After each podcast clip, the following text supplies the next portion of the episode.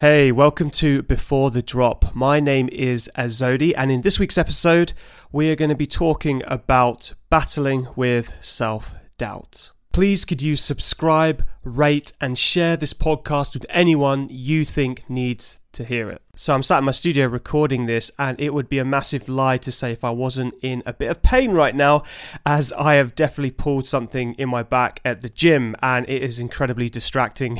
I'm trying to focus on being as productive as possible today, and it's just kind of that little pain that's kind of gnawing. Yeah, I had to whip out a few of the older yoga stretches and techniques, which I don't normally do, but I think this is the only way that it's going to kind of improve, apart from just, I know, sitting in a tub full of hot water or covering myself in Tiger Balm, who knows? Anyway, I'll leave you with that image. Everyone deals with self-doubt, whether you're a musician, creative, business owner.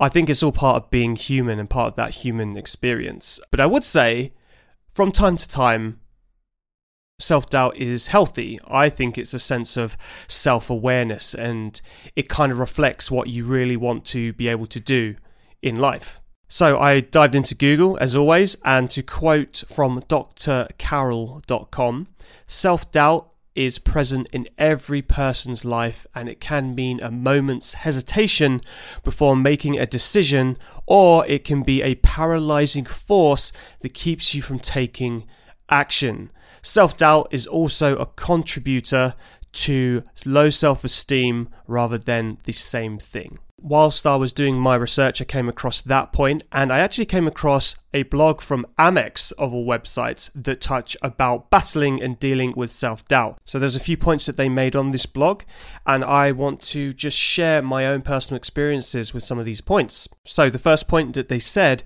was avoid making excuses. Now, I can give you two examples of me making up excuses in my mind, and one of them is going to be in more of a social context, and then the other one will be more in a career professional context. So the social one I'll go first, which is actually very recently. So a friend of mine who I haven't seen for a few years was planning to fly in to London from Prague, and he had organized a group of us to meet, you know, and have a social sort of day in London, go for some food, some drinks, and, you know, just a general sort of group dynamic.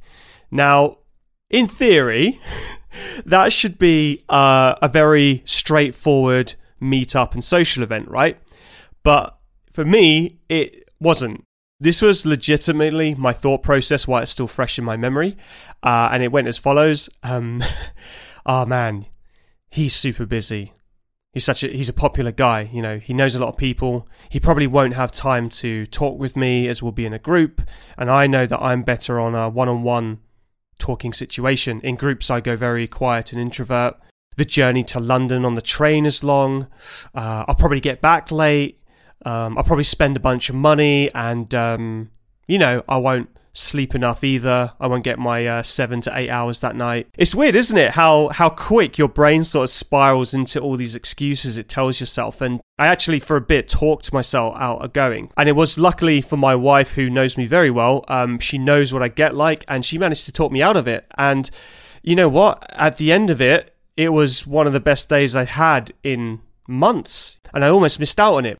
So that was the social context of me battling with self-doubt and, you know, making excuses for why I couldn't do the thing. Now let's go into more of a professional sphere. I had an opportunity just before COVID hit to fly out to Stockholm in Sweden for a K/J-pop songwriting camp. And it was an amazing experience and opportunity. I got to write in a room with people, writers from Sweden, Korea, and Japan, and, you know, a couple of Brits, you know, keeping the Brits there as well. And not only that, it was a great experience, but it brought in a lot of big opportunities later on in my career. Now, turns out, I almost didn't go. I almost missed it. My thought process went as follows, you know, I don't think I can afford the flights. I don't think I can afford the hotel to stay in Stockholm. You know, I've been saving money for my honeymoon with my wife. FYI, I still haven't gone on my honeymoon with my wife because of COVID, just so you know. And my mentality was like, yeah, still saving for our honeymoon. I shouldn't spend the money, you know, just in case. You never know, something goes wrong. You need to have the money as a backup. I justified it to myself, and I managed to go and have a great time, an amazing experience. But it could have very easily not happened. For you who are listening to this right now, I would ask you, you know, think back on opportunities that you've turned down before. You know, what reasons did you give yourself for not going on that thing or doing that thing? You know, and then ask yourself, and the most important question is, were these legitimate reasons or just excuses? So the way I kind of got round it generally, you get the stimulus from the external world, sit back, wait, and think. That split second, you know, we have that moment in our brain to decide how we're going to act to that external factor. In those split seconds that really define us as human beings, it defines whether we become successful or not. You know, success is really just a series of decisions. That's it. This next point, beware of your close circle. Now, referencing the Amex website, they say, there is a popular saying that we are the average of the 5 people we spend the most time with. While there is no scientific studies to support this notion, there is a kernel of truth in the statement. I have definitely had this a few times, definitely with circles in my past. Old circles that kind of brought me down. They don't understand what you're trying to do with your life or your career. Also, you know, being around other overly critical people who, you know, have kind of given up on music. It's just, that's just not good for your self-doubt. And I would personally try to fade away from these people. The story that I had that kind of highlights this point was people wrap up all their intentions and actions with words. We learn how to do that as we age as human beings. But like some of these people would say they support the career and the life choices that I make, but their actions would suggest otherwise. Someone in this group was saying, how's work going? I replied with, yeah, work was okay. I did the average shift and whatnot. But then I started talking about the music career and like how it was bringing in all these big opportunities. This is kind of like the early stages of when I started K-pop pitching. I was pulling in money for doing the occasional mobile video game soundtrack. And I remember this person just turned around to me and went, that's not what you do. You work in a sweet shop. That's you. That's what you do. I felt really bad about all the accomplishments and achievements that I was pulling off, you know, as a composer, because it'd taken like 6-7 years to get to that point anyway. You know, when you're working as a creative or musician, you're working towards more of an identity career. It's less associated with money or how you make money on a day-to-day basis. And it's difficult when people keep telling you that and keep feeling the need to, you know, remind you of that fact, even though you're juggling a full-time job with a career, you're getting up earlier, you're staying up later, and you're having more hours in the day to build something. Well, some people don't see it that way, and they feel like you're getting too big for your boots and need to bring you back down to earth. And having that in your ear on a consistent basis is just going to bring you down. They're just not seeing the amount of work that you're putting in. And I referenced this in one of my videos, but it's that painful, slow, bubbling under the surface phase where you've got nothing to show for your work, but you're at it every day of the week. It's a hard one. And you're always learning and you're always improving. It's an ongoing process. And it's not to say that, you know, one's better than the other. In life, it's just not that black or white. It's just not that linear. There's loads more going on beneath the surface that people don't understand about other people, you know. I would go into these situations with a certain circle of friends and come out of that situation feeling worse. It was quite a dawning moment for me and a realization that like this is not good for my head being around this. This is not a supportive environment I want to be in where you have friends that are constantly picking holes in what you're trying to do with your life and your career. It's like the constant exposure to negativity. It's this constant exposure of someone chipping away at your dream that gets you down. So the way around it is to surround yourself with people who will support your dream, as cheesy as that sounds. You know, you want to hang out with people who are a few years ahead of what you want to be doing, because it will rub off on you. You'll start to think like them, you start to act like them. Like I've definitely experienced it with my publisher and mentor, and other songwriters who I've written with who are absolutely killing it in K and J-pop. And even online, it's like I'm just seeing how they work. I just see how they think. I see how they see the world. It all adds to you climbing out of that sort of, you know, self-doubt and creating success for yourself. You start to think like them, effectively, and it rubs off on you. Ask yourself these questions. First one, who do you spend the most time with? Then what effect do they have on you? And then thirdly, like, when you spend time with them, do you walk away feeling better or worse about yourself? Kind of like what I had initially. Do you feel better with them or do you feel worse with them? And that's normally a good indicator. It's a very difficult thing to phase out friends, especially if you've outgrown them, because growth requires you to change as a person. So they may have been your friends at school or for lifelong friends, but if you're trying to do something really big and they just don't get it, it's really hard. Like, it's not going to be nice, it's not going to be easy, but at the same time, you do need to have a positive circle around you as much as possible. Right, so the third point I wanted to talk about is stop asking for validation. Seeking others' input and advice is helpful, don't get me wrong.